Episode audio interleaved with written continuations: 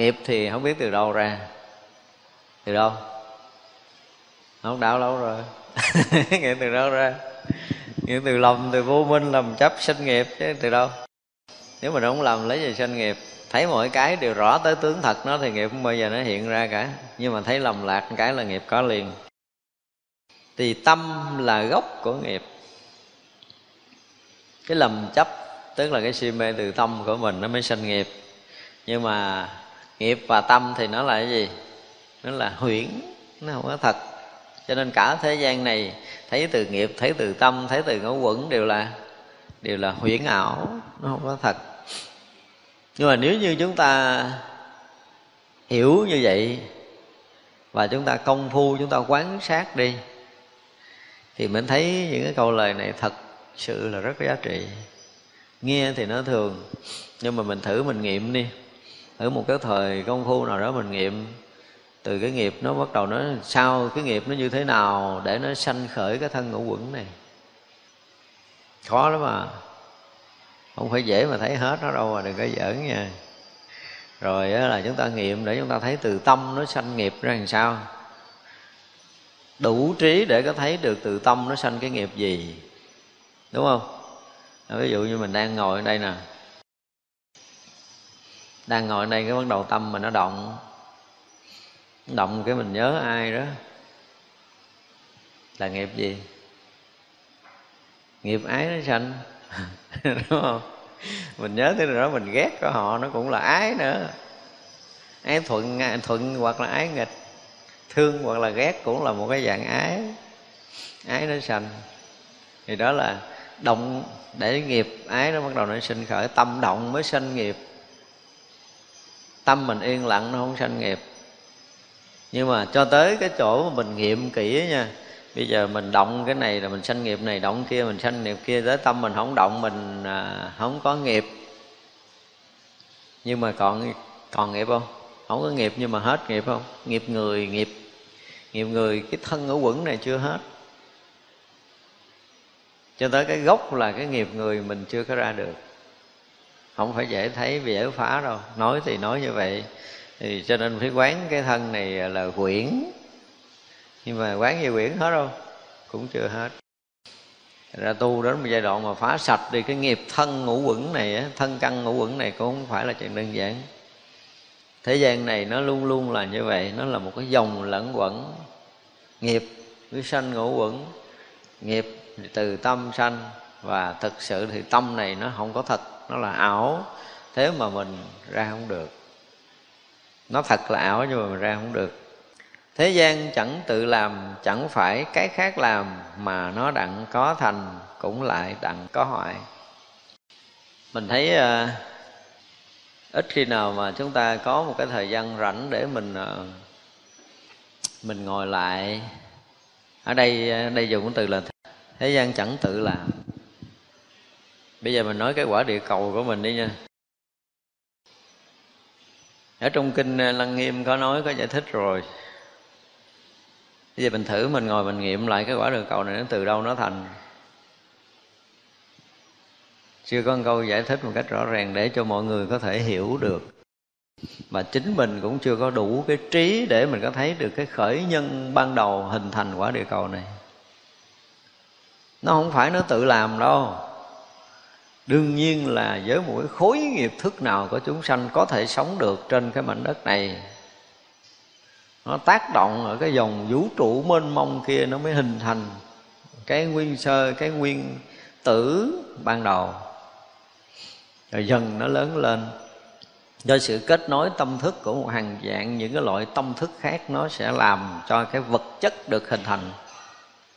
Nó như nãy nói cái nghiệp mà sanh ngũ quẩn á, thì mà một người mà công phu để mà có thể thấy được cái nghiệp sanh ngũ quẩn như thế nào, một cách tường tận, thì cũng là một cái loại trí tuệ thực sự mới đủ sức thấy nổi cái này. Nếu như giờ ngài nói thế gian này là nó không có tự làm, mà nó không phải do người khác làm nữa. Chúng ta thấy lạ mà rõ ràng là quả địa cầu này không phải nó tự làm, không phải quả địa cầu này tự sanh cũng không phải là có một cái ông nào ở đâu mà nắng thành cái quả địa cầu này. Không phải người khác làm. Chỉ vậy là nó do một sự tác động, một sự hội tụ của rất là nhiều cái duyên được phát khởi những cái tâm linh tương ưng để có thể sinh hoạt, sinh sống trong cái quả địa cầu này. Mà không phải là tác động trực tiếp nữa ví dụ như hồi xưa chưa có thành hình quả đất này, như bây giờ mình là một chúng sanh ở trong quả đất này đi, mình có cái tác động để gìn giữ quả đất này là tác động trực tiếp. Nhưng mà trước đây hàng hàng triệu kiếp của mình mình có tác động để hình thành quả địa cầu này không? Nói không thì không đúng, nói có thì không có gì chứng minh, nhưng mà nếu không có tác động của mình là quả địa cầu này vẫn không có thành ra những cái tác động của tâm thức trong cái thời mà nguyên thủy, nguyên sơ của mình để hình thành một cái gì đó, mình không có lường được. Cho tới khi mọi cái nó hình thành rồi mình mới bật ngửa ra, ủa sao mà tôi như vậy? Tôi không có đẹp hơn. Do làm sao vậy? Nó mới nói ngược về cái nghiệp của mình, cái nhân quả của mình vậy vậy để cho mình có cái mặt như vậy mà mình không có tròn hơn, hoặc mình không có trắng hơn, mình không có cao hơn, hoặc mình không có lùn hơn. Cái thân ngũ quẩn là do kết thành tất cả những cái nhân quả nghiệp báo của chính mình. Nhưng mình hiểu vậy thôi, chứ mình biết cái nhân nào để làm cho con mắt mình nó không có bằng nhau không? Mình chưa hiểu hết.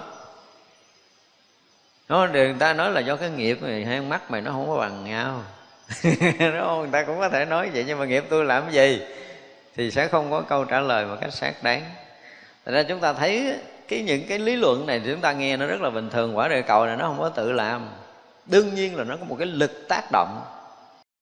Mà muốn hành, thành một cái hành tinh để có thể dung chứa bao nhiêu kiếp của một cái chủng loại chúng sanh trên đó, thì có hằng hà sai số chúng sanh được sinh khởi trên cái hành tinh này, thì những chúng sanh này đều có liên quan tới cái lúc hình thành quả địa cầu này chứ không thể nói không có liên quan được.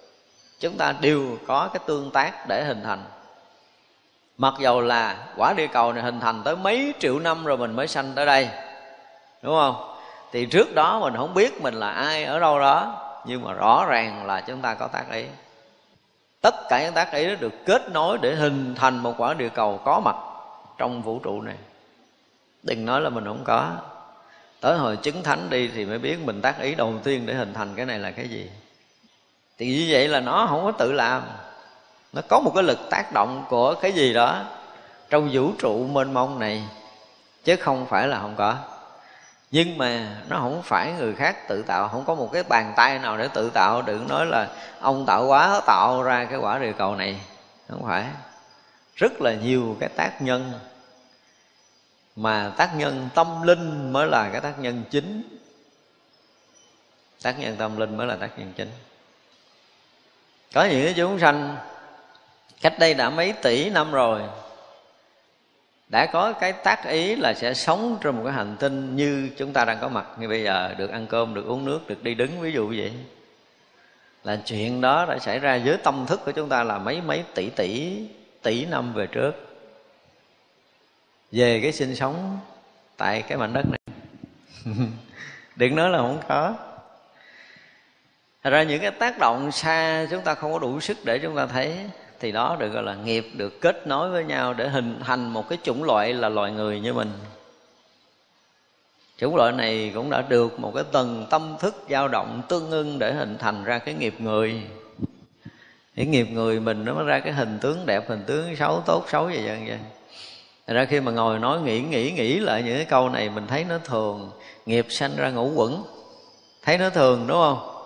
Nhưng mà cả một công phu thiền định và trí tuệ mới có thể thấy hết được. Từ cái nghiệp nào mới sanh ra con mắt bệnh vậy tóc bệnh vậy tướng cao tướng thấp rồi à, à thích cái này thích cái kia theo cái thân ngũ quẩn bắt đầu nó sanh nghiệp tiếp. Thì rõ ràng là thân ngũ quẩn và nghiệp của mình nó là một cái gì đó được tác động từ từ đâu? Đấy, câu kia thì trả lời là từ tâm rồi từ cái nguồn tâm được động khởi, từ cái nguồn tâm thanh tịnh nó mới động khởi thành cái tâm vọng động. Là chuyện mênh mông của vũ trụ này, nó có một cái lực tác động gì đó. Thật ra là cái hành tinh mình không phải tự làm và cũng không có người làm. Vậy chứ mà nó đặng thành. Ngài nói cái chuyện nghe nó ba khơi vậy nhưng mà cái chuyện này kinh khủng lắm. Không có hiểu một cách bình thường được đâu. Và nó lại làm sao? Nó cũng hoại nó thành hình và nó cũng sẽ hoại đi. Bởi vì cái tâm thức con người ta nó không có bền. Thì cái tâm để hình thành quả địa cầu này nó cũng không có vững chãi lắm. Thời gian có đoạn thôi rồi nó cũng hoại thì cái giờ vui như bây giờ, cái người tâm linh họ nói quả địa cầu này từ tâm sanh. Họ nói tắt vậy thôi, mình chấp nhận không? Chấp nhận không? quả địa cầu này từ tâm sanh. Thì gần như là ít có người có thể chấp nhận được, nhưng mà sự thật là từ tâm sanh. Sự thật là như vậy. Nhưng mà khi mà chúng ta đủ cái trí để có thể thấu hiểu được quả địa cầu này từ tâm sanh, thì là cái chuyện đó phải là một cái thời gian dài để có thể lý luận cho người ta có thể hiểu được. Theo cái nhìn thật của cái người mà có đủ cái tầm để có thể giải thích được cái vũ trụ này được sinh như thế nào. Tâm sinh khởi ra làm sao nó mới sinh cái vật chất như thế nào? Tâm sinh khởi ra làm sao nó mới sinh cái nghiệp gì? Và nghiệp gì nó mới sinh cái chủng loại chúng sanh gì? Nó mới ra là nghiệp sinh ngũ quẩn. Rồi còn nghiệp thì từ tâm sinh. Và bây giờ tới cái quả rồi còn tới trái đất của mình, tới cái hành tinh của mình, thì nó không có từ đâu nó sinh và không có người tạo tác nhưng mà nó được hình thành thì nó được hình thành, chắc chắn là nó sẽ được hoại diệt, tức là nó sinh ra, nó sẽ diệt đi. Thế gian giàu có thành, thế gian giàu có hoại, người rõ thấu thế gian chẳng nên nói hai việc ngài à, nói đi ngài nói lại. Thế gian này có thành, có hoại, nhưng mà người hiểu thấu rồi, không nói hai việc thành hoại này mà nói chuyện khác, nói chuyện tâm chứ đừng nói chuyện thành hoại của thế gian nữa. Ở trong thế gian này nó có thành, có hoại thì cái chuyện đó là rõ ràng rồi. Nhưng mà người hiểu thấu thì không cần phải nói hai việc đó làm chi, chỉ nói là cái việc khác thôi. Thế nào là thế gian, thế nào là phi thế gian? Thế gian, phi thế gian chỉ là tên sai khác thế gian hoặc là chẳng phải thế gian nó chỉ là hai tên. Tam thế và ngũ quẩn nói gọi là thế gian, nói diệt là phi thế. Như vậy chỉ là giả danh. Ba đời của mình quá khứ, tam thế là quá khứ, hiện tại và vị lai. Và cái quỷ ngũ quẩn này, thì nó thuộc về cái dạng thế gian, tức là rất vào thời gian và không gian thì thuộc về thế gian.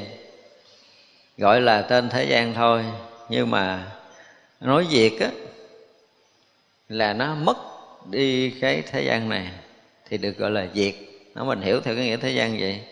Nhưng mà có sinh ra ngũ quẩn, có sinh ra thế gian hoặc là có diệt đi thì tất cả những cái sinh hoặc là cái diệt đó, với cái nhìn của các vị thánh nó chỉ là giả danh. Nó không có thật. Cho nên dù cho hết thế gian này không còn, nó chỉ là giả danh đối các vị thánh thôi các vị thấy rõ thế gian này còn hoặc là mất, đó là điều thấy rất là rõ. Nhưng mà bây giờ mình à, mình nói như vậy, nó nghe nó có một cái gì nó nhẫn tâm quá, đúng không? Người ta chết hết, mình thấy nó là giả danh. Thì vậy là cái người đi theo đạo phật có từ tâm không? Trong khi người thân người ta chết ta khóc quá trời. Người tu nó chỉ thấy là giả danh hay là quyển thôi cái thân này trước sau nó cũng phải chết.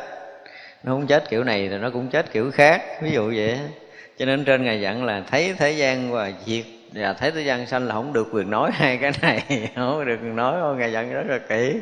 Đây là một cái khéo. Đương nhiên là với cái người thấy biết thì họ sẽ thấy rất rõ ràng là cái này sanh ra thì nó sẽ diệt đi. Là cái chuyện đó, cái chuyện thấy rõ với cái nhìn của các vị thánh. Nhưng mà không được nói như vậy. Nói phá pháp thế gian sẽ bị mít lòng. Chứ ngài dặn là thấy cái diệt và thấy cái sanh là không được nói. Đây là cái cách mà nó rất là khéo chứ thực sự thì các vị thánh thấy rõ điều này. Và tất cả người phàm phu như mình, khi mình học phật, mình cũng thấy rõ điều này. Nhưng mà trong cái gì? Trong cái tình người, khi mà một người mất mát, mình cảm thấy mình đau buồn, không thể tránh được. Thì với một người dẫn dưng, không đau buồn, mình thấy là cái chuyện này sanh ra phải chết đi, chuyện bình thường. Nhưng mà người thân của mình thì mình không bình thường. Mà người không thân thì mình thấy sống chết là chuyện thường. Đúng không? Người càng xa với mình mình nghe người ta chết, mình thấy nó cũng thường. Mà thế gian mà vô thường. Nhưng mà tới hồi tới bản thân mình mà nó sắp chết rồi, mình thấy thường không? Ngon thấy vậy dùm đi. Nó thấy thấy phải ngon tới đó. Cho nên là tất cả các pháp thế gian, dù là sanh ngũ quẩn hoặc là mất ngũ quẩn, thì thực sự đối với cái nhìn của các bậc thánh, nó chỉ là giả danh thôi. Khi người thấu hiểu, họ thấy tới chuyện này. Thật ra khi mà các vị mà tới giống như là khi gia đình chúng ta có người mất á, thì các vị giác ngộ tới họ đồng cảm với mình. Có nghĩa là một vị đồ bồ tát đồng sự nhiếp tới để chia chia chia buồn với gia đình mình. Chứ họ thấy chuyện đó nó thường lắm. Chuyện sống chết rất là thường. Nếu mà thật sự là một người giác ngộ thì bản thân họ chết là cũng thường lắm nhưng mà họ tới cái chỗ đám tang thì họ cũng giả bộ buồn buồn. Không cười, rồi cũng giả bộ buồn buồn. Để họ chia sẻ nỗi buồn với mình thôi, chứ thật sự các vị, thấu hiểu điều này, thấu hiểu được cái tâm trạng buồn của mình. Các vị luôn đồng cảm với những điều đó để chia sẻ với mình, chứ thực sự là các vị thấy rất là rõ, không có bị vướng vào. Sao gọi là các quẩn? Các quẩn có tánh gì?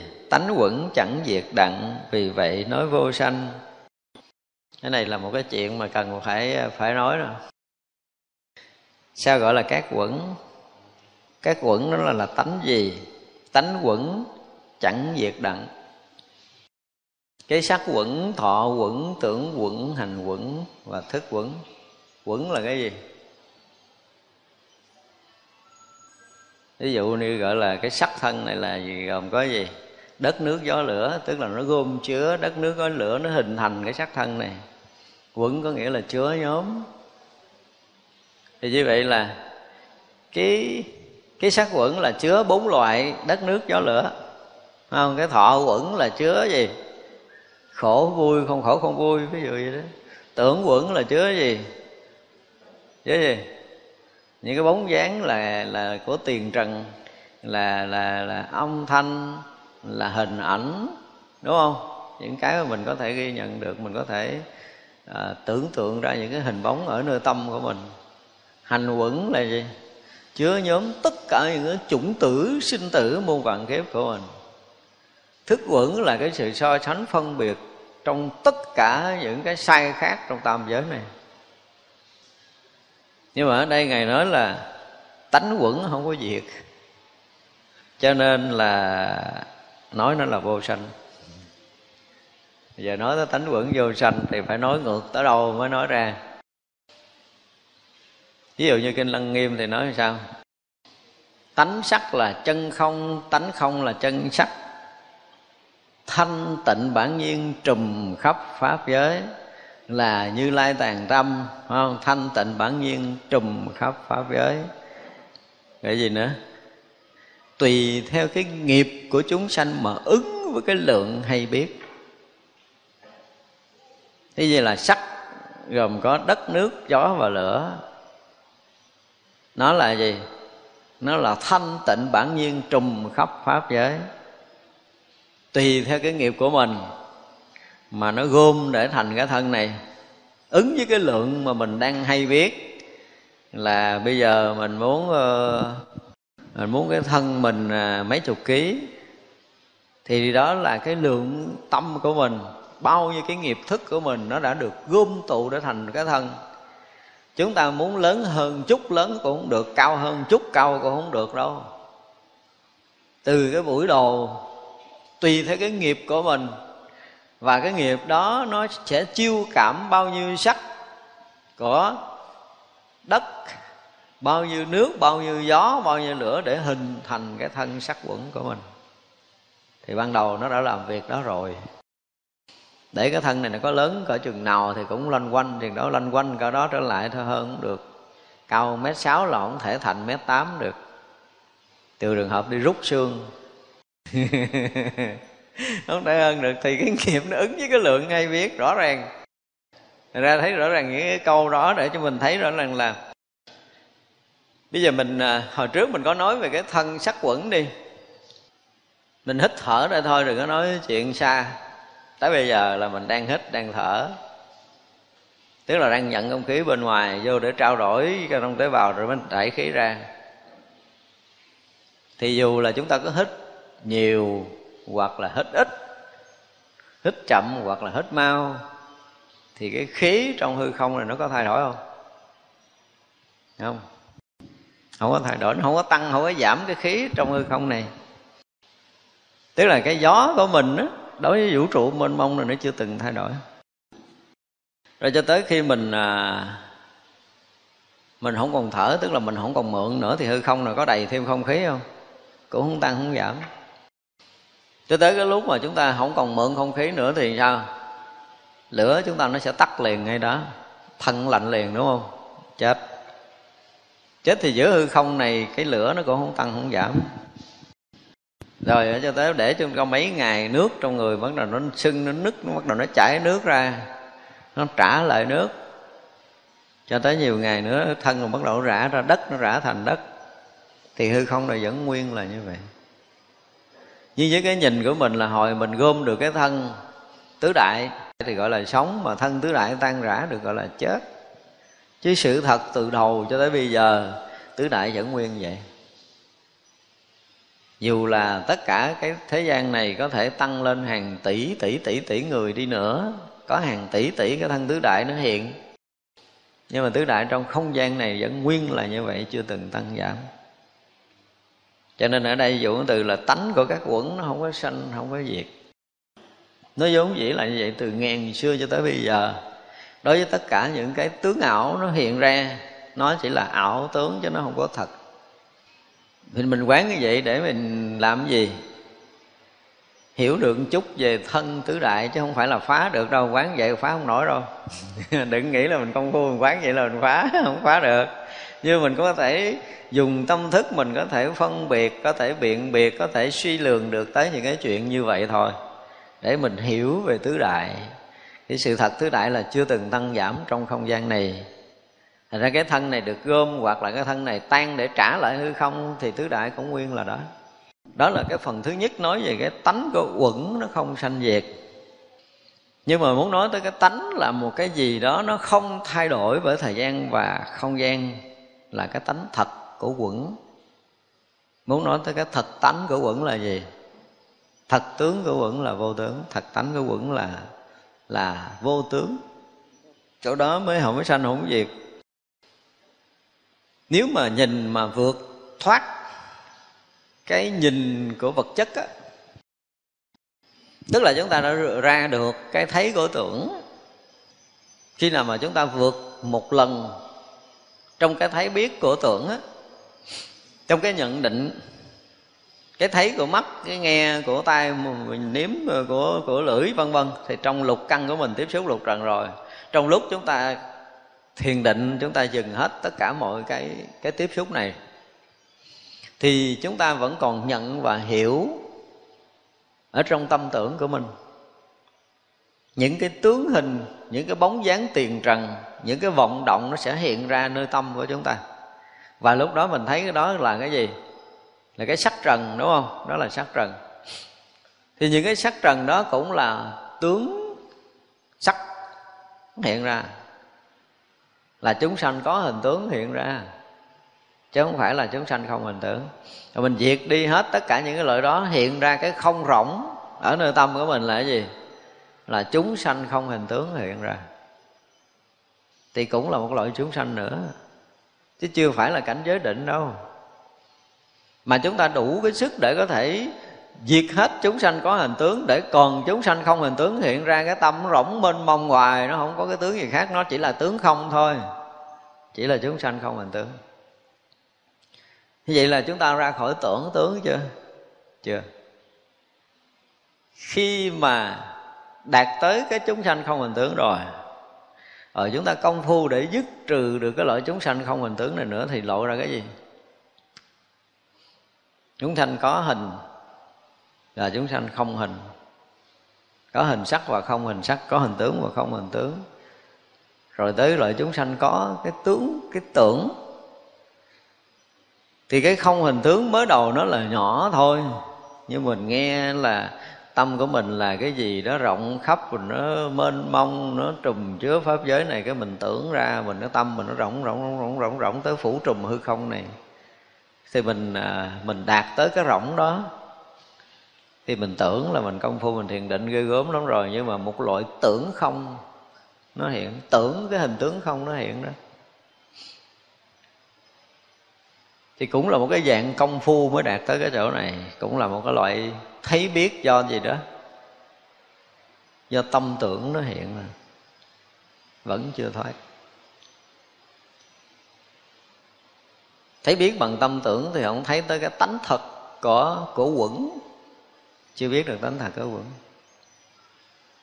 Cho nên đó là khi mà thấu hiểu được cái tứ đại giống như hồi nãy, gọi là thấu hiểu chứ chưa phải là phá đâu nha. Hiểu khác, phá khác hoàn toàn. Như vậy là một người mà đi vào cái công phu mà gọi là phá ngũ quẩn á, ngũ quẩn thì thật sự từ trước tới giờ chúng ta ít có được nghe nói sử dụng công phu khá ngũ quẩn. Vì ví dụ trong cái thiền định à, của cái con đường tứ thánh thì phá mười kiết sử là phá cái cái gì? Cái thần kiến. Khi một người có công phu phá thần kiến, thì cái người công phu mà để phá được cái sắc quẩn, hai người này giai đoạn đầu, cho tới cái kết quả mà cái kia phá thần kiến, cái này phá sắc quẩn không khác nhau phá sát quẩn là một công phu thực sự rất là sâu dày, chứ không phải đơn giản đâu. Thật ra đối với thiền tông mà đạt tới cái ngũ quẩn vậy không mà không có trải qua cái bước đầu tiên, cái cửa ngõ đầu tiên để phá sát quẩn thì mình không có được cái thành tựu nào ở bên sau hết. Tất cả đều phải trở lại với cái thắt sắc thân hết hoàn toàn. Cho tới một cái ngày mà mình thấu hiểu được như ở đây nói là cái tánh của quẩn này nó là không á thì phải thấu tới cái ngũ quẩn dài không là phải từ sắc, thọ, tưởng, hành, thức nó thành không luôn. Thì mới đủ sức là mới thấy được là vì vậy mà nói là vô sanh, ngũ quẩn là vô sanh. Thì trải qua công phu rất là dày, phá thét phá thọ, phá tưởng, phá hành, phá thức. Mà chúng ta học trong kinh lăng nghiêm, chúng ta thấy là phá phá sắc cũng có chỉ. Hãy ra học trong cái kinh lăng nghiêm chúng ta thấy chỉ cái phần phá sắc thọ. Phá đi cái tưởng rồi là từ đó về sau là cái gì? Chư thiên cõi trời muốn kiếm cúng dường còn không thấy ra mình. Thì đó là một công phu, phải dùng cái từ là vĩ đại chứ không phải công phu bình thường đâu. Cho nên con đường mà phá sắc thân ngũ quẩn là một cái con đường mà phải nói là với cái khả năng công phu tu hành, nó muôn ngàn kiếp gom tụ lại trong một cái đời để cho chúng ta có thể làm được cái chuyện đó đó thì không phải là chuyện đơn giản. Thì cái này là cái đề tài mà mình hứa là mình sẽ giảng ờ, ba, bốn con đường chứng thánh hả? Một là là đi vào cái tứ thiền bất định nè ha. Hai là phá kiết sử ha. Ba là phá ngũ quẩn. Thứ bốn là cái gì? Là bát thức tâm dương. Tức là duy thức. Bốn con đường để chứng thành thánh quả. Mà nó rõ ràng từng con đường đi, từng nước bước nó rất là rõ chứ nó không có cái chuyện ờ, mù mờ nhưng mà hai cái ông mà gặp nhau ban đầu á là cái ông mà đi vào con đường mà phá ngũ quẩn phá sắc thân ngũ quẩn và đi vào con đường mười kiết sử á, thì hai ông này nó có những cái ban đầu trùng nhau. Nhưng mà khi phá được cái bên kia phá kiết sử ban đầu là phá thân kiến bên này phá thân ngũ quẩn thì bắt đầu khác đường. Khác đường. Bước hai bắt đầu trẻ đôi đi hai con đường khác ông kia chứng thánh uh, mỗi tầng ông này thì phá quẩn mỗi đường. Mà không có dự vào cái không có dùng cái từ chứng thánh nhưng mà gần như nó cũng ngang ngang những cái vị trí cái trí cái trí để mà thấy các pháp á thì nó ngang tầng ngang tầng ngang tầng với nhau từ từ. Thật ra những cái công phu mà những cái đây là những cái cách nói của những người mà họ tới rồi còn mình thì mình hiểu thì nó là một cái chuyện khó khăn với mình. Nhưng mà những người đã tới, họ có những cái thấy, những cái nhìn đó nó hoàn toàn nó không có, nó không có giống như cái hiểu ở nơi tâm thức mà chúng ta đã biết. Phân biệt các quẩn này, tánh nó vốn không tịch, vì không nên chặn diệt, đây là nghĩa vô sanh. Bây giờ ngài giải thích giải thích cái kiểu mà ông trổ, ông trùm á, chứ không phải giải thích kiểu người phàm phân biệt các quẩn này, tánh nó vốn không tịch. Tất cả các quẩn, tánh nó vốn không tịch. Nó vốn là không, nó vắng lặng, thanh tịnh, gọi là không tịch. Tất cả các tướng quẩn, ảo tướng hiện ra nhưng mà tánh nó vốn vắng lặng và thanh tịnh. Cái chỗ vắng lặng, thanh tịnh là gì? Là vô tướng. Cái thật tướng của tất cả các quẩn là vô tướng, cho nên nó nó không sanh, không có diệt còn cái ảo tướng để hiện ra tướng có, tướng không đều là ảo trong cái thấy ảo tưởng của mình thôi. Đến khi nào mà chúng ta công phu, chúng ta tự một lần thấy khắp cái thế gian này là ảo tướng. Tất cả những cái chúng ta đang nhận định là tưởng, tướng. Chứ không phải là thật những cái hiểu biết dù sâu nhất của mình nó là tướng tưởng. Khi nào mà chúng ta thấy trở lại giống như ban đầu hồi nãy á, thấy tất cả các pháp nó nguyên vị của nó. Không? Thấy tất cả các pháp khắp pháp giới này nó hiện nguyên tướng của nó. Và chúng ta sẽ thấy được cái sự thật nguyên tướng đó là không hề có sự sai biệt thì mới thấy được thật tướng là vô tướng. Thật ra đây là một con đường đi lòng vòng. Nó tới nó vui vòng tới vòng lui thì nó cũng trở lại đó chứ không có đi con đường nào khác được. Thì ra quán tất cả những cái mà sắc thọ tưởng hành thức để thấy được cái thật tướng vô tướng của sắc thật tướng vô tướng của thọ thật tướng vô tướng của tưởng thật tướng vô tướng của hành của thức á, thì là một cái chuyện rất là khó khăn. Như ở trong cái đoạn cuối bản kinh diệu pháp liên hoa thì chúng ta có nói sơ qua cái đoạn mà mà phá ngũ quẩn theo cái nhìn của kinh pháp hoa mà theo cái nhìn của của duy thức. Ví dụ đọc khoảng kinh pháp hoa cái phần cuối thì những cái đoạn đó mình có lý giải. Để thấy rằng à, muốn phá được cái quẩn nào đó thì theo cái nhìn của kinh pháp hoa thì phải làm sao? Phải nhận được cái trí phật. Từ cái tri kiến phật á, thì mới thấy được cái thật tướng của các pháp còn cái tri kiến của chúng sanh thì thấy ảo tướng thôi à. mình chưa thoát ra được cái tri kiến chúng sanh thì tất cả cái tướng mình thấy đều là ảo. Thấy không tới sự thật đâu. Cho nên muốn thấy được cái thật tướng của một cái uẩn này nó là vô tướng thì phải phải ở cái vị trí là gì? Cái trí của phật mới thấy được. Thì cuối cùng cái, cái, cái, cái đoạn kết của kinh phá hoa là muốn nói cho chúng ta thấy một cái sự thật mà muốn thấy thì phải mở được cái gì? Cái mắt phật. Mắt phàm thấy không tới sự thật. Đó là một cái điều rất là khó. Cái đoạn kết kinh pháp qua chúng ta thấy cái phần phá ngũ quẩn nó là là như vậy. Ở đây chỉ nói ngài giải thích một cách rất là đơn giản là quán nó thấy tướng nó không tịch à. Mà công phu để thấy cái sắc này không tịch dễ không? Thấy nó là không lặng là thanh tịnh, nó dễ không? Rất là khó và khi mà thấy được cái tướng không lặng, thanh tịnh của vật chất, thì thả thấy đến cái chỗ thật pháp là bất sanh bất diệt. Cái lòng vòng vòng cũng trở lại giống vậy. Thật pháp là bất sanh bất diệt. Tất cả các pháp đều là vô sai biệt, tất cả các pháp đều là không sinh diệt.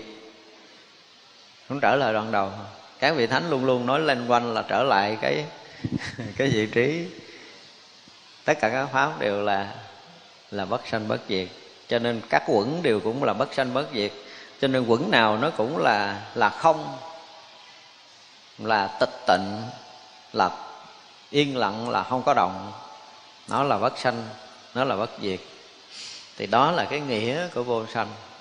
Thật ra cái nghĩa vô sanh nó đi lòng vòng vòng là nó cũng không có cái gì khác nhau, mà lý luận thì nó có một cái gì đó. Nó hơi khác về mặt ngôn ngữ thôi. Nhưng cái thực chất thì cái lý vô sanh nó đều như nhau chúng sanh đã như vậy, chư phật cũng như vậy. Phật và các phật pháp tự tánh vốn không có. Chúng sanh thì đã không cái thân ngũ quẩn được xem là chúng sanh rồi, mà thân ngũ quẩn đã là bất sanh, bất diệt rồi. Thấy chưa? Thì chư phật cũng vậy. Nhưng mà cái câu này tôi vẫn không chấp nhận cái sự so sánh này. Đương nhiên tới cái chỗ thật pháp là nó bình đẳng nhưng mà nói cái từ chúng sanh cũng như vậy và chư phật cũng như vậy thì không thể chấp nhận được. Vì chư phật, cái trí, cái tránh của chư phật nó hoàn toàn khác với cái thật của cái thân ngũ quẩn này. Nếu mà còn cái phân biệt ở trên thân ngũ quẩn á, thì không thể đem cái phân biệt đó mà so sánh với chư Phật. Đã nói là chúng sanh là rất xuống cái tầng so sánh phân biệt đương nhiên chúng sanh cũng đạt tới cái chỗ tận cùng là bất sanh bất diệt. Cái thật tướng của tất cả các pháp là vô tướng. Tất cả các pháp từ xưa giờ là không sanh không diệt, nhưng vẫn không thể so sánh được với chư phật. Chúng ta phải thấy điều này nó khác nhau nghìn trùng. Đương nhiên là nói đến cái sự thật bất sanh bất diệt, nói đến cái sự thật là bình đẳng, nói đến cái thật tướng là vô tướng nhưng mà chư phật thì hoàn toàn không phải là những cái này. Không thể là so sánh được. Vì một chúng sanh thành phật á, về mặt tánh, về mặt tướng về mặt trí, về mặt phước, tất cả mọi cái đều không thể cái gì có thể so sánh được cả. Ở đây về mặt ngôn ngữ, lý luận thì tất cả các pháp đều là không sanh không diệt. Thì nó không có mang cái gì bên sau cái không sanh không diệt này đâu. Cái sự thật nó chỉ là không sanh không diệt và nếu như chúng ta nhận ra, chúng ta nhập được, chúng ta sống được cái không sanh không diệt này, thì chúng ta không thể thành phật liền được đâu. Còn xa lắm mới có thể thành phật liền, mặc dầu chúng ta ngộ được lý vô sanh. Chúng ta sống bằng cái đời sống vô tướng, nhưng mà chưa được thành phật. Không dễ đâu. Từ đó tới thành phật còn xa lắm, nghìn trùng xa. Cho nên dùng cái từ là như vậy chứ chúng sanh đã như vậy thì chư phật cũng như vậy không được. Chư phật nói như vậy thì được. Với cái trí tuệ, với cái thấy biết của giác ngộ của đức phật đức phật thừa sức để nói cái điều này thì được. Nhưng mà đem cái này so sánh với phật là sai. Đức phật là không gì có thể so sánh. Ở đoạn trước có vị bồ tát nói rồi.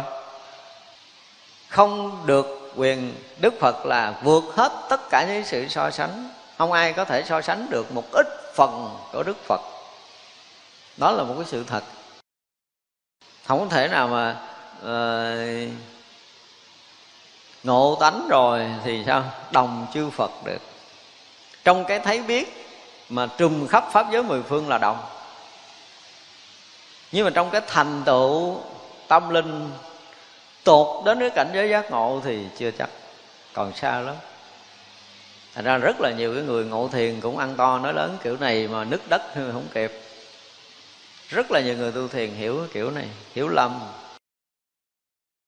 Cứ thấy là thấy được cái chuyện đó là cùng phật tổ làm thầy trời người. Đương nhiên có những cõi trời mình làm thầy, có nhiều cõi trời mình chưa có đủ sức đâu. Không có đơn giản. Có những cõi trời đầy các vị đại thánh ở trển nó không có làm thầy được đâu. Chỉ làm thầy một số cõi thôi. Nhưng mà chư phật thì tất cả các cõi trời đều là đệ tử của đức phật như một người ngộ được tánh thì chỉ được làm thầy thế gian một vài cõi trời thấp thôi. Nghi cái lần ngộ tánh đầu tiên thì không đủ sức để làm thầy trời người được liền. Nó phải mất một giai đoạn dài để huân cái đức. Phải sống lợi ích chúng sanh, muôn loài, vài à, trăm kiếp, vài ngàn kiếp. Thì chừng đó mới dám nói là thầy của trời người được. Chứ giờ thì chưa. Một lần ngộ tánh ban đầu, những người mà ngộ tánh ban đầu á, đa phần á, là họ không có khả năng để giảng thuyết luôn nữa. Ngộ thông hết tất cả các lý, nhưng mà khả năng giảng thuyết họ là không có không có chuyện đơn giản đâu. Họ có thể sống được. Họ có thể tự tại với cái bản thân của mình được. Nhưng mà sức để mà gọi là thuyết phục á, là một hai đời đầu không có đâu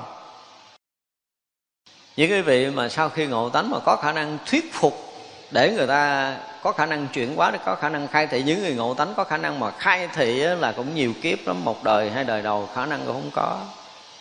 Có khi họ ẩn tu luôn, họ tịch luôn, nhưng mà đã ngộ rồi.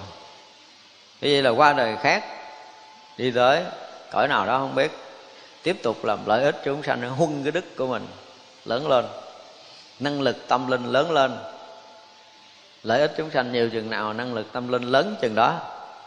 Thương yêu chúng sanh nhiều chừng nào, năng lực tâm linh lớn chừng đó.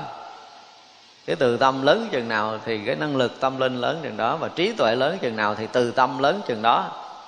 Chúng ta phải thấy cái sự song hành ở trong Phật pháp nó lạ lắm, không phải chuyện đơn giản đâu. Mỗi người mà sống ích kỷ mà nói người đó có đức là không có rồi.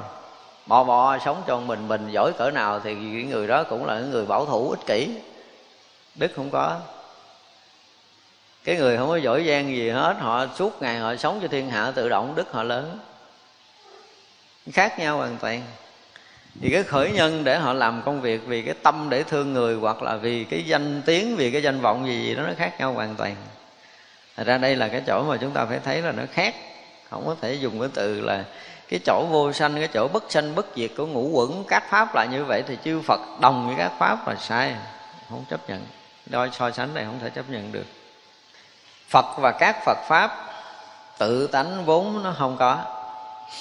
Về mặt lý luận thì phật và các pháp của phật nói tự tánh nó vốn không có là đúng. Nhưng mà đức phật thì rõ ràng là đức phật. Ở trong cái sự hiện hữu giác ngộ là cái chuyện này hoàn toàn không thay đổi. Khi mà một chúng sanh thành phật rồi đó, thì cái sự hiện hữu giác đó đó không có nói cái chuyện là có là không nữa, mà là một cái sự hiện hữu giác toàn triệt. Không có cái chuyện khác xen tạp vào được đâu.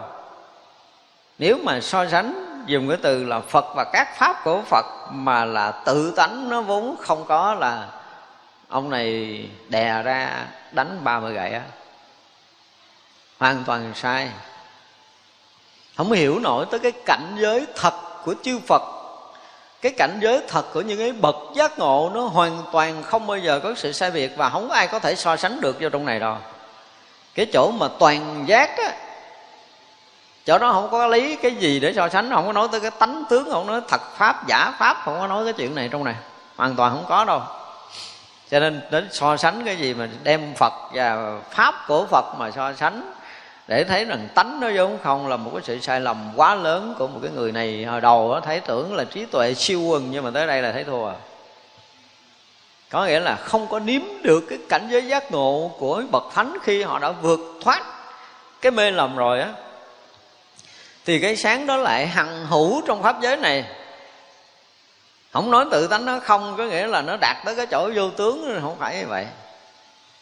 Không có thể so sánh như vậy được cho nên phật rõ ràng là một cái vị trí gần như tối tôn, tối thắng. Không có gì có thể so sánh, không có dùng cái gì, không có cái cái ví dụ nào có thể đưa cho đây để so sánh. Chỉ có nói là phật với phật bằng nhau. Câu đó chấp nhận. Còn câu khác là đều là sai lầm. Ở đây một sự so sánh quá sai lầm. Không biết tại sao có sự so sánh này so sánh này không biết là thật là bồ tát nói hay là trong cái bản dịch hay là sự sắp xếp của ngôn từ gì đó thì mình không biết, nhưng mà không thể chấp nhận sự so sánh này được. Cái sự thật trong cái cảnh giới giác là không có cái gì có thể so sánh được. Nói tới các pháp thì chúng ta có thể so sánh. Pháp đó là pháp gì? Thì cái chỗ tận cùng của tất cả các pháp đều là vô tướng, là thật tướng, là vô tướng của tất cả các pháp thì cái điều đó là ai cũng có thể hiểu và chấp nhận được từ phàm cho tới thánh không thể nào thay đổi được điều này. Nhưng mà cái nhìn của phàm tới cái chỗ vô tướng và cái nhìn của thánh ở cái chỗ vô tướng, cái nhìn của phật ở cái chỗ vô tướng, ba cái này nó khác nhau. Và các vị thánh cũng không có đủ trí để có thể thấy được tận cùng cái chỗ vô tướng như chư phật đã thấy. Khác nhau lắm. Mà chúng ta có thể nói ở trong những cái đoạn trước đó, chúng ta thấy là những cái đoạn trước thì các vị nói rất là rõ là gì? Là chứng được nhất thiết trí trí tất cả những cái trí tuệ giác ngộ của chư đại bồ tát khắp thập phương thế giới này là chỗ thấy biết của chư phật. Tức là gom hết tất cả những cái trí tuệ giác ngộ chứ không phải trí tuệ mê lầm. Những trí tuệ mà của tất cả những cái vị đã từng chứng, đã từng vượt thoát sanh tử hằng hà, sa số kiếp trải qua hằng hà, sa số công phu thiền định chứng đắc được hằng hà, sa số trí đó đó. Thì những cái trí đó là là được đức phật thấy rõ, biết rõ. Trí đã thành tựu được tất cả những cái trí khác. Thì mới là phật mà đức phật lại so với các pháp là không tự tánh vốn không có thì thật là quá lầm. Cái này không biết cái lỗi từ đâu, mình không biết. Có khi là người dịch, có khi là các vị à, có một cái viết sắp chữ sai lầm gì á. Biết đặng các pháp này như thiệt không điên đảo, người thấy biết tất cả thường thấy ở nơi trước. Câu kết này thì à, hai câu đầu thì có thể ờ, chấp nhận được. Tức là biết được các pháp này, biết được như thiệt mà không điên đảo, thì hai câu sau nó phải là cái gì hay hơn, biết tại sao hai câu sau nó cũng dở. Như vậy là một người mà công phu để thấy được như thật không điên đảo của tất cả các pháp, tức là người ta đã thấy vượt ra ngoài cái tướng của tưởng mà nãy giờ mình nói. Để thấy được cái tướng như thật là phải hết đi cái sai lầm của phàm phu mình hiểu như vậy đi. Tức là mình không còn thấy biết sai lầm của phàm phu nữa. Thì những cái so sánh, những cái phân biệt cao thấp của phàm phu gần như là không còn. Ở nơi tâm của mình, trí của mình gần như là nó vượt thoát tất cả những cái phân biệt so sánh sai lầm của phàm phu rồi. Thì hy là, vọng là chúng ta thấy tới được như thật pháp một lần. Chứ còn nếu mà chúng ta vẫn còn dù dù là mình đang thiền định và trong lúc chúng ta thiền định, chúng ta phát ra, chúng ta thấy cái gì đó. Nhưng rồi, trở lại đời sống đời thường, mình vẫn còn cái sự sai lầm trong cái thấy biết. Thì đó, vẫn chưa thấy được đến sự thật của pháp rồi. Khi mà trí đã được khai mở, chúng ta đạt tới một cái cảnh giới vượt cái tầng tâm phàm hoàn toàn cái thấy, cái biết chúng ta ở một cái tầng khác, nó không có rớt xuống cái so sánh phân biệt được nữa đó. Thì khi đó mới thấy được thật pháp là gì? Chứ còn không phải là hiểu được cái thật pháp đâu. Hiểu là còn nằm trong tưởng. Như nãy mình nói, tưởng cho tới cái không mênh mông cũng là tưởng. Cái thấy đó vẫn xem như cái thấy điên đảo. Cái thấy lầm. Bà thấy lầm chưa đạt tới cái cảnh giới giác ngộ thì vẫn còn đi trong sanh tử chưa có tuyệt thoát được. Cho nên là biết đặng các cả các pháp là như thiệt không điên đảo. Thấy như thật nó vượt ngoài cái thân căn ngũ quẩn này để thấy mới hết điên đảo. Phải nói như vậy. Nếu mà thấy còn dính mắt trong thân căn ngũ quẩn là còn điên đảo, dù là thấy kiểu gì. Cho nên ví dụ như chúng ta nói một lý luận gì đó, thì chúng ta cũng phải trở lại nghiệm coi mình ra khỏi cái thân tứ đại này chưa? Cái thấy của mình cái hiểu của mình là do đâu? Do mắt, tai, mũi, lưỡi, thân hay là ý? Bây giờ cái nhận định mình nó vượt ngoài ý chưa? Nếu chưa vượt ngoài cái ý, thì là cái thấy gì? Điên đảo. Dù là thấy hay cỡ nào cũng là điên đảo. Dù là hiểu hay cỡ nào, viết hàng ngàn quyển sách chất thành một cái núi cũng là điên đảo. Thì vậy là khi thấy như thật là phải vượt thoát thân căn của quẩn một lần mới được, gọi là, vượt được cái điên đảo, chứ không thôi là không thoát. Thì người đó là người thấy biết tất cả, và cái thấy biết đó là nó hiện tiền ở phía trước. Cái câu này dịch thì nó khác, nhưng mà mình phải hiểu cái nghĩa nó là như vậy, thường thấy ở nơi phía trước. Tức là, khi mà chúng ta không còn lệ thuộc nơi thân căn ngũ quẩn á, cái thấy không còn lệ thuộc ở nơi ờ, lục căn thì cái thấy tự động nó hiện tiền. Bây giờ, chúng ta cũng đang hiện tiền, mà hiện tiền gì? Hiện tiền của gì? Của thân căn hữu quẩn. Hiện tiền của phàm phu, hiện tiền của điên đảo. Thành ra tới một cái ngày nào đó mà chúng ta công phu, chúng ta vượt qua cái hiện tiền của mắt, mà thấy hình sắc hiện tiền của tay mà nghe âm thanh, không cần dùng hai cái này mà có thể nhận rõ âm thanh và hình sắc không còn dùng cái thân để có thể biết mọi thứ, không còn dùng cái tâm để nhận định cảnh gì bên ngoài. Thì khi đó là cái thấy chúng ta đã vượt cái tầng điên đảo. Còn mượn thân căn ngũ uẩn là không ra khỏi điên đảo, chúng ta nên nhớ điều này. Đây là cái đoạn kết mà chúng ta phải thấy rồi. Chúng ta phải hiểu như vậy. Thì lúc đó là mỗi mỗi điều hiện tiền thật tướng của tất cả các pháp. Và trí tuệ đó có thể thấy khắp tất cả các pháp. Đến cái chỗ gì? Thật tướng vô sai biệt nó trở lại cũng là trở lại cái thật tướng vô sai biệt thấy được cái sự thật của tất cả các pháp là vô sai biệt thì mới vượt thoát điên đảo. Phá gì? Ở đây câu trước gọi là phá cái si mê, cái lòng lạc không? phá sạch. Rồi khi nào sạch si mê, lòng lạc, thấy được thật tướng các pháp là là vô sai biệt thì thấy biết được như vậy mới được gọi là có một cái trí tuệ của phật đạo. Cho nên bây giờ nếu mình chưa được thấy như vậy, thì biết rằng cái thấy chúng ta là còn điên đảo, còn lầm mê. Mà điên đảo lầm mê thì sao? Sinh tử chúng ta sẽ tiếp nối lầm lẫn. Tiếp nối lầm lẫn trong sinh tử, tức là tiếp nối khổ đau không dừng lại. Thì gắn công phu làm sao để cho một lần chúng ta thấy biết được, vượt thoát thân căn ngũ quẩn đó, chưa nói tới cái vượt thoát cái gì lớn lao. Thấy mà muốn vượt thoát thân căn ngũ quẩn thì phải thân, đầu tiên là thân phải ra. Phải làm theo mình công phu để vượt thoát cái thân sắc quẩn này một lần. Rồi mới nói chuyện khác. Và khi mà chúng ta đã vượt thoát cái thân ngũ quẩn rồi á, thì sinh tử này tự tại á. Thành ra được tự tại sanh tử, không có nghĩa là người giải thoát hoàn toàn đâu, Đừng có lầm. Mới có phá cái thân ngũ quẩn này sắc quẩn thôi. Cho nên nó là nghe nói người này à, nói ba tháng nữa tôi tịch, cái đúng ba tháng tôi tịch, có nghĩa là người tự tại sanh tử, người giác ngộ thì tôi nói là chưa phải đâu. Phá được thân này là thừa sức như vậy rồi. Thật ra là khi mà người này sống chết tự tại, không có nghĩa là giác ngộ rồi, Mà mới phá được một cái sắc thân thôi. Tự tại của cái thân tứ đại thôi.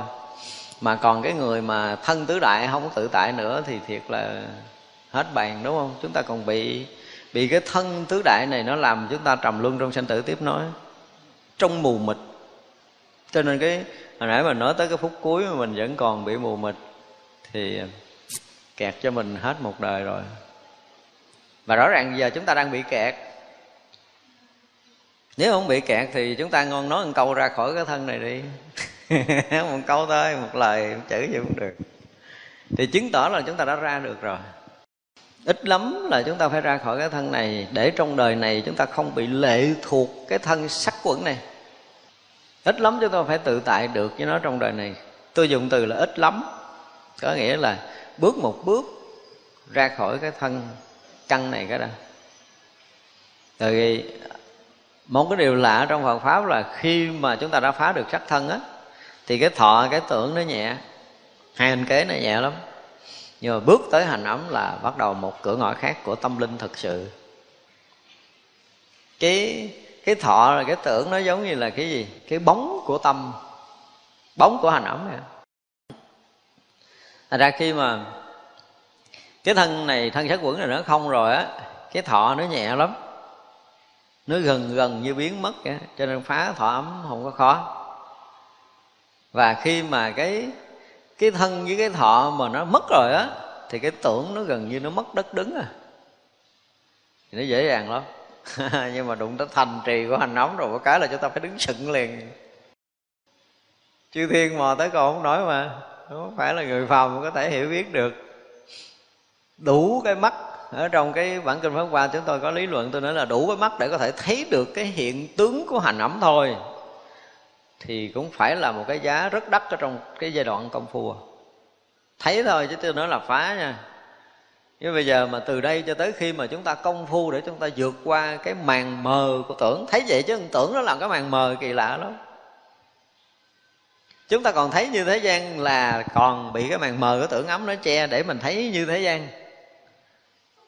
Khi nào mà chúng ta thấy nó không còn dính cái gì trong thế gian, tất cả các tướng chúng ta thấy thuộc về cái dạng khác hết hoàn toàn là lúc đó chúng ta phá được cái màn mờ tưởng ấm thì cái thân này nó hòa không, thân không. Không còn trọng lượng trong đi đứng nằm ngồi suốt ngày này qua tới ngày khác. Cái trí chúng ta thấy hoàn toàn khác chứ không có giống như bây giờ. Phá được màn mờ tưởng ấm rồi. Như vậy mà phải công phu, phải nói là rất là sâu nữa mới có thể đủ cái trí thấy được tướng của hà nấm. Chúng tôi dùng cái từ là tướng của hà nấm đi là nó sâu tận ở cái tầng sâu của thiền định.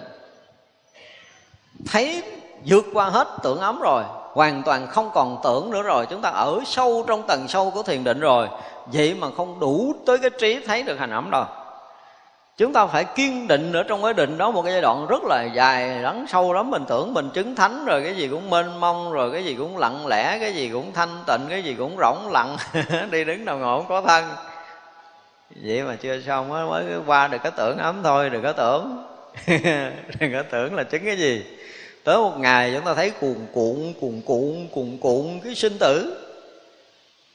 Ở sâu tận trong cái tầng sâu của thiền định đó chúng ta thấy cái cuồn cuộn của cái móng khởi sinh tử này. Và lúc đó chúng ta thấy cái lực định của mình mà thấy cái cuồn cuộn, cái manh nha mà nó không thành niệm á, mình trận để nó không thành niệm á một giai đoạn công phu rất là lâu.